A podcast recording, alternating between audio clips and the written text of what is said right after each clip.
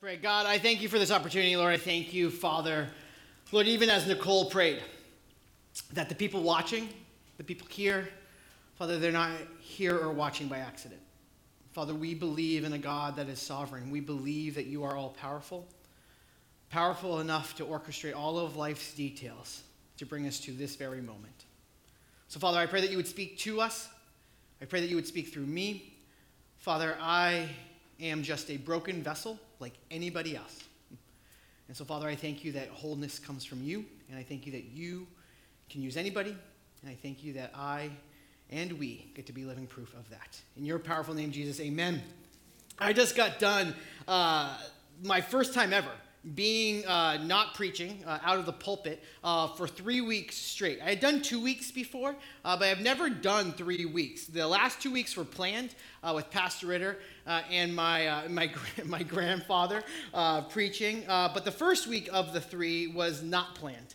Sunday evening, my wife and I got a phone call that my precious one year old niece had passed away suddenly, and she was 14 months old uh, family tragedy. Uh, and so the next morning, uh, Graham graciously uh, drove me to Cherry Hill to meet my parents coming down from New Hampshire, to then uh, go down to Virginia and be with my youngest brother.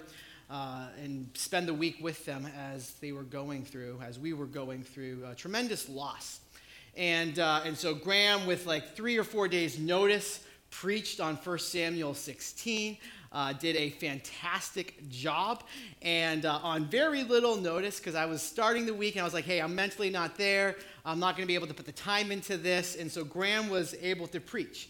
The elders were able to take some things from me to give me the freedom to go and do that. Uh, in this church, um, I will never question the love of God's people ever again. This church was supportive, is supportive. Uh, the graciousness to Ava and travel packets and just uh, money to my, to my brother and, and my sister in law and just the, the gracious, the freedom to be able to go and to be there with my family. Thank you. My brother, my middle brother, didn't have that same freedom. He, he had the freedom, but he had to call and get extra permission to spend the extra time uh, with my youngest brother. My parents are a little bit older in life and had a little bit more freedom in their jobs. They were able to spend two and a half weeks really with no questions asked. My kids were able to, they had the freedom to travel to Virginia for the, for the funeral and whatnot, but they didn't have the freedom to go back to school. Uh, snitches get stitches. Someone snitched on us, and, uh, and the kids had to be quarantined for two weeks. Uh, they couldn't go to school after they went to Virginia. If they went to New York, though, that was allowed. Uh, ironic, huh? Uh, anyways, uh, and, and so, but Ava, Ava is self employed. She has all the freedom in the world. She could go. She has the freedom to go and do whatever she wants, but she doesn't have the freedom to not work but live as if she is. So she had the freedom, but she also had to work. And so we all kind of went into it with different levels of freedom. How would you define freedom? Google defines freedom uh, like like this the power or the right to act, speak, think as one wants without hindrance or resistance. Different levels of freedom and our ability to come alongside family. See, I like that definition. I want that definition. I just don't want you to have that freedom. I trust myself with that freedom sometimes, but I don't trust other people with that same freedom. Because what happens when our freedoms butt heads? Who gets to put the boundaries on freedom? Who gets to define freedom for us and what is allowed and what is not allowed? Is not most of the, um, the fighting in America right now because we don't like how the other side is using their freedom? When it comes to Jesus, we're going to look at Galatians 5 1 through 6, what Nicole read in the, in the worship set. It is my lifer passage. If you ever got a, uh, a postcard from me or a, a, a, card from me, you likely saw Galatians 5 6 written on it. This means so much to me. Why? Because the freedom that I see laid out in, in Scripture, the best type of freedom is the freedom that we have in Christ Jesus. Paul is writing in Galatians uh, to, the, to a region the Galatian region, a whole slew of churches, Galatians are, are made up of Gentiles. You can think of that as non Jewish people. The early church struggled with racism, and Paul is addressing this. You want people to come to faith in Jesus Christ, but you Jewish Christians are elevating the law to a place that if you are a Gentile, let's say a 35 year old man, turning to Jesus, now you're saying he has to get circumcised to follow the law? Dude, what? And so he's addressing this freedom in Christ versus the law keeping of following Jesus, if you will, and how Jesus, the system that Jesus established for us and how we move forward as freedom with freedom in Christ Jesus. Let me remind you of that first verse. For freedom, Christ has set us free. Sounds redundant. But stand firm, therefore, and do not submit again to a yoke of slavery. You were, you were in a jail cell. You put yourself there by your own deeds, and SEAL Team Jesus came in and liberated you, freed you from that jail cell, freedom then to a new lifestyle, a new way of doing things. Before, you were not perfect. You are not perfect. No one here has ever claimed perfection. And that one thing that you've done, because I'm sure it was only one thing, the wrath of God was meant for you. You were a, or maybe you are, a free person waiting to be sentenced. But Jesus frees us from the jail cell. And now, because of our sin nature, because of what we are comfortable with, we want to go back to the jail cell. We want to go back to that way of living where I do, do, do to earn, earn, earn, never realizing or never really wanting to come to terms with that I cannot earn perfection but we're comfortable in that system. Remember back to, to the early, early uh, Israelites? They leave Egypt. God does the plagues. God, God sends all these things. They, they leave Egypt. Let my people go. The waters split. They walk through on dry land. And then they start wandering around. You remember what the Israelites would grumble and complain and say? We want to go back to slavery. What? You've seen God do all this? He's providing you literal food every single day, and you want to go back to what? Have you forgotten? This is a picture of, of a yoke. They want that yoke of slavery again. Yoke of slavery would, would show to us this element of forced submission, which breaks the definition of submission. But where we don't have rights, where we have a prescribed sets ways of doing things, where we have to follow this, we're yoked to another. We have to follow this manner of life. In, the religious terms, we, we ascribe to this inflexible list of thou shalt and thou shalt not to remain pure and to be acceptable before God. But submission carries with it, by definition, choice. Choice. Forced submission is not submission. Did you know that there is a word for that? It's the word subjugation. Subjugation means this the action of bringing someone or something under domination or control. That I can willingly bow my name, me. I can willingly submit myself to a being that is more powerful or even weaker than me, but the choice to submit is mine to bow the knee. If it is forced upon me, it's not submission, it's subjugation. So, tied into this verse is a choice that we have. Whose master do you want to be master of your life? Who do you want? What system do you want to describe to? We can choose Christ. And here's the big thought for us this morning or whenever you watch online it's this we choose freedom when we choose Christ. When we choose Jesus Christ, we are choosing a system of freedom, the best type of freedom. When we choose Jesus, we choose freedom. And so these remaining verses, Paul is going to contrast two different attributes of way, two different systems of living, and we can choose which system we want to live in. We can choose to live in the system of I have to, or choose to live in the system of I get to, leaving us with a choice. First, the attributes of the I have to life. Look, I, Paul, say to you, if you accept circumcision, Christ will be of no advantage to you. I testify again to every man who accepts circumcision that he is obligated to keep the whole law. You are severed from Christ. You who would be justified by the law, who would stand before God, God Almighty and say, I am justified before you, holy God, on the basis that I am a law abiding citizen. You have fallen away from grace. This is chapter 5 in the book. And Paul is saying, Now look, I, Paul, am writing to you, as if the Galatians didn't know who was writing to them. As if the region didn't know. Paul's made it clear in chapter 1 who's writing this book, but now in chapter 5, he says it again. Look, it's me, Paul. I'm the one writing this. Why is that important? Because Paul used to be a legalist. Paul used to be a Pharisee. He used to have the resume that would say, I am the greatest law abiding Jewish person on planet Earth. Look at me. I'm traveling to Damascus. And yet Jesus knocked me off my donkey. I was on the way to persecute and kill Christians in the name of holy God. I was doing God's work. So I thought. He knocked me off my donkey. I turned to Jesus. And I went from the poster child of a law abiding citizen to saying there is a different way of living. If I can say this, if I can come to terms with this, so can you. So in these verses, he points out three consequences, three attributes to the I have to type of life. The type of living that says, in my religious faith, I have to do this for God. I have to, I have to, I have to. A Consequence number one is that Christ will be of no benefit to you. This line of thinking says that, you know what? Cutting off a piece of my body is my ticket to heaven. What? When? What universe? Go to the local coffee shop and say, hey, turn to Jesus. We're going to need to head to the hospital. How's that going to go over? But in essence, that's what he's saying as a law abiding citizen to say, Christ is not my difference maker. Christ is not my advantage.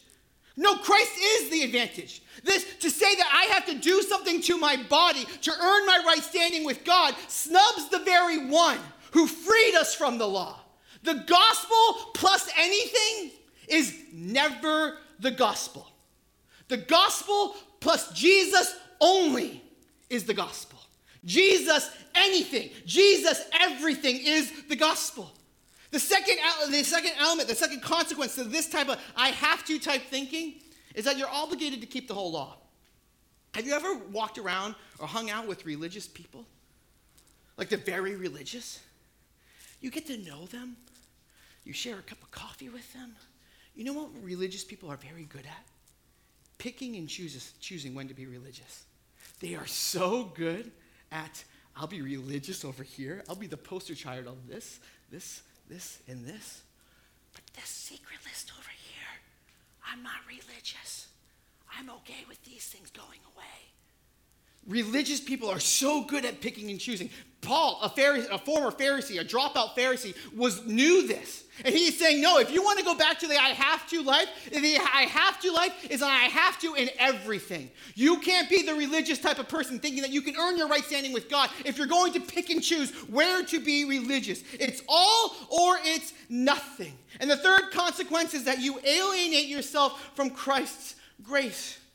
You're opting into the law and opting out of grace. No, you don't lose your salvation. Paul doesn't say here that you have fallen away from salvation, but now you're choosing a lifestyle that you're trying to, you have Jesus, but now you're trying to earn Jesus' approval. What more approval, what more love could you have than that that was shown on you at the cross and through the resurrection? You have it all, and now you're going back to this old system. This old system has nothing to do with grace. You're going back to an I have to life. In his book, uh, Changes That Heal, uh, uh, Henry Cloud talks about this. He's a psychiatrist. And uh, he talks about a group session. He, has he goes to the, the hospital, has many different group sessions with people uh, struggling through mental health and just needing, needing some, you know, somebody to talk to in a, in a group setting. So he talks about how in his group session, a few weeks in, he brings a baseball bat and he says, Okay, I'm I, here, guys, I'm going to give you permission. I'm going to give this back to somebody, and you have permission uh, to beat me senseless. A little shock. And, uh, and so they go around and they say, like, well, why wouldn't you want the bat? And, uh, and so he says there's two responses every single time. There's multiple responses, but here's two that happen every single time. Usually the very first person says, it's wrong. I would not take the bat and beat you senseless because it is wrong to do. Good. You should think that, because it is. Another person, eventually in the circle, will say, Well, we're a few weeks in. I kind of like you. You're a good dude. You've said a lot of things. Last week you helped me over here thinking through this. I really like you. I wouldn't want to beat you over the head senseless with this baseball bat. And so he, he concludes the time by saying, Okay, now, if you had to give the baseball bat to somebody, who would you give it to? And he says they don't always come to the right answer. So sometimes he has to guide them, but he says, Here's the right answer. You don't want to give it to the guy that says, Well, it's wrong. You want to give it to the person that says, Well, you're a really good dude and I really like you. I wouldn't want to beat you over the head with a baseball bat. Why? Because if human nature has proven anything in the last 3,000 years or so, it's that we're great at breaking laws. We're great when push comes to shove at saying these laws are optional. But there's something about relationship that drives us to stay on the straight and narrow a whole lot better than any system of law can do. So the I have to life really won't keep us in that, that system of holiness. It's the person that's motivated by relationship is, is his ultimate point. Now you can get to the same place. You can say, I get to love God or I have to love God. And you know what? The end result is your life might look the same, but only one life comes with joy. And the flip side of the I have to life is ego. You have to one up the person next to you. You have to outdo them. You have to be seen. When, when life comes to an end, you have to hope that you have all the approval of God, that you've done enough, that you've outdone everybody around you. Your approval before God cannot be assumed. You live your life with a giant what if. You live your life with a giant I hope so. Is that the type of life that brings joy? There has to be a better way, and yet there is. The attributes of the I get to life. Here's what Paul says through the Spirit through the Spirit by faith, we ourselves eagerly wait the hope of righteousness in Jesus Christ. Neither circumcision nor uncircumcision counts for anything, but only faith working through love. There used to be this chasm, this distance created between you and God. It was a chasm that you couldn't overcome. If Christ is perfect, if God Trinity, Holy Spirit, if that, if God, three in one, is holy and perfect, one imperfection keeps you from God and creates this chasm. The wrath of God is going to come out over your sin. But you know what freedom is? Freedom is the wrath of God meant for you was taken out on somebody else. So now you can have communion. Now you can have relationship with God. The chasm is gone. How? The death and the resurrection of Jesus Christ. Your, your works only brought death. His finished work brings us redemption, brings us back to life. And now, where you were unholy, now where you were full of, full of imperfections, now the Holy Spirit lives inside of you because the Holy Spirit can.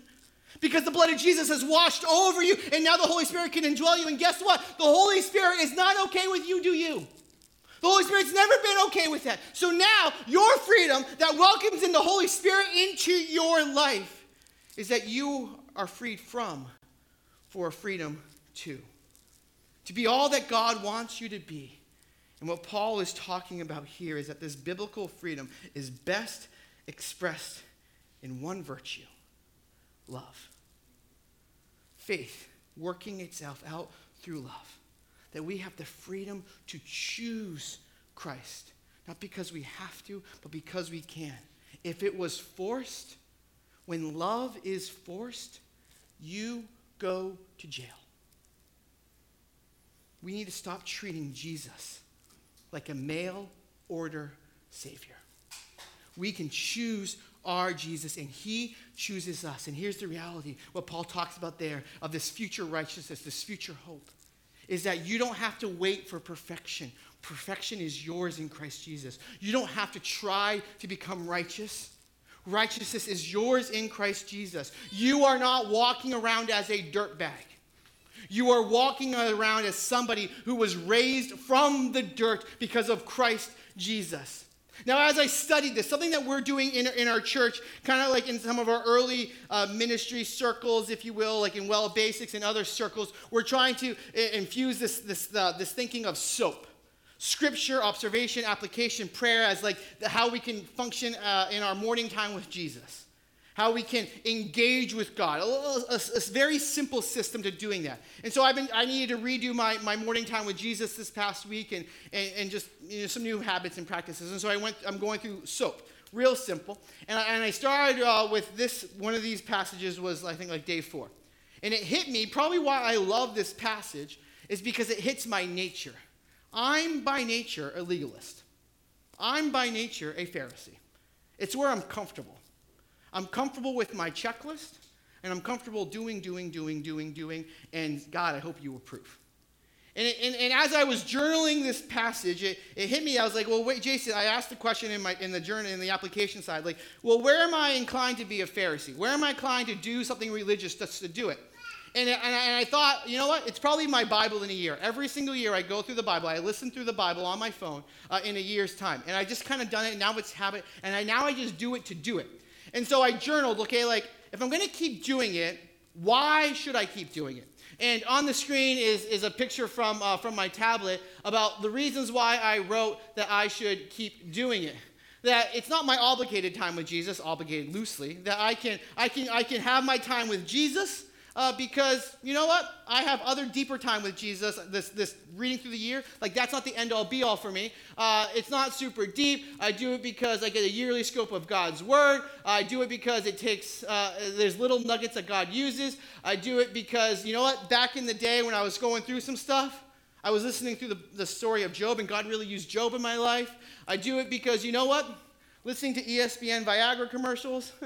you know, there's better uses of my time because there's a lot of that on ESPN. And you know what? At the end of the day, I don't have to, but it's an opportunity and a privilege that I have in 2021 to be able to listen to God's word on my phone. So I kind of went through all of these rationales and I was like, you know what? Why don't I just do it just to do it? And, and do it because it fills me and it serves the purpose of like, this isn't the end all be all of my time with Jesus. So I can do it while I work out. It's my first eight minutes while I'm working out, and why not do it? And it, reminded me of the why. It reminded me of how God uses it. And now that time is, is all the more fulfilling. And it, it showed me if I lose sight of the why, I become a Pharisee. When I embrace the why, I love it because I love my Jesus. So, how are you living? Are you playing like the spot on the team is already yours? You don't really need to try out too hard. You already have the spot. Or are you playing tight because you don't know if you have a spot on the team and you might not get it? Are you enjoying the relationship because you're mutually committed to one another? Or are you fighting, hoping that she'll desire you back at some point? Do you have a spot on the team? You love the team. You're busting your butt simply because it's for the love of the game. That would be the ideal situation, wouldn't it? Do you have the girl and you're pursuing her simply because she's your girl and you're madly in love with her? That would be the ideal, isn't it? Or sadly, when we embrace the I have to life, do you have a spot on the team, but you stopped caring to be on the team? Do you have the girl, but you stopped caring to have the girl? When we choose Jesus, we choose freedom. There's attributes that of the I have to life, and there's attributes of, of the I get to life. I'm going to invite the band back up. Nicole, can you hold this right here? Uh, right here. Jay, right here. Where's Alex? My masked friend. There you go. Just hold that right there for a second. Let me, let me before I get into these, these posters, let me, let me illustrate it like my marriage. Like a healthy relationship, I would hope, is, is my marriage. Do I have to stay faithful to Ava? Well, yeah. She's made it very clear the wrath of God that will come out on me. Uh, does that keep me faithful? No, I'm faithful because she's my ball and chain is that that's not going to win me brownie points on Valentine's Day. I'm not faithful because she's my ball and chain. I'm faithful because she's my ride or die. I'm faithful because she's it. I'm faithful because back in the day, I heard a song that said, if you like it, you better put a, a ring on it. And so I did. my love for her drives my faithfulness. Not that she's my ball and chain. See, both outcomes could lead to faithfulness, but only one outcome allows us to enjoy the relationship. Jesus died to set us free, to enjoy relationship with Him. There are three options before us. We can live in la la land, we can live in the world of legalism, or we can live in the world of love. There are plenty things in life that are non moral, things that aren't evil in and of themselves. Money is not evil, sex is not evil, your hobbies perhaps are not evil. The way you spend your time is perhaps not evil. What you do with your calendar, what you do with your fitness, there's a whole lot of things that in and of themselves are not idols, are not gods themselves, but when we are broken, when we step into the gray, we can make them unholy places. We can take them to the places of idols. And so if we're living in la la land, we don't, we don't care about the why, and I do what I want. If we want to live the legalistic approach, then we've just simply forgotten about the why. And I do things because I have to do things. Or we can live in the, in the, in the world of love where you're motivated by the why and I get to. So when it comes to money, do you, you want to, I do what I want. Or, or you know what? I give 10% because I have to. I'm obligated to. Or, I love my Jesus and I can't give him enough. When it comes to, to a marriage, how do I love my wife? Well, I do what I want. That sounds like a great marriage. I, I bring my wife flowers because I have to. Or I walk the way of love, where I remember the selfless, sacrificial love of my Jesus, where I get to love my wife in that same way, modeling for her the love of Jesus. When it comes to your, your social media, which represents you?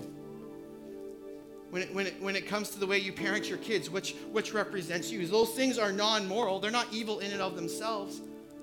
When it comes to how you're spending your time, what dominates you?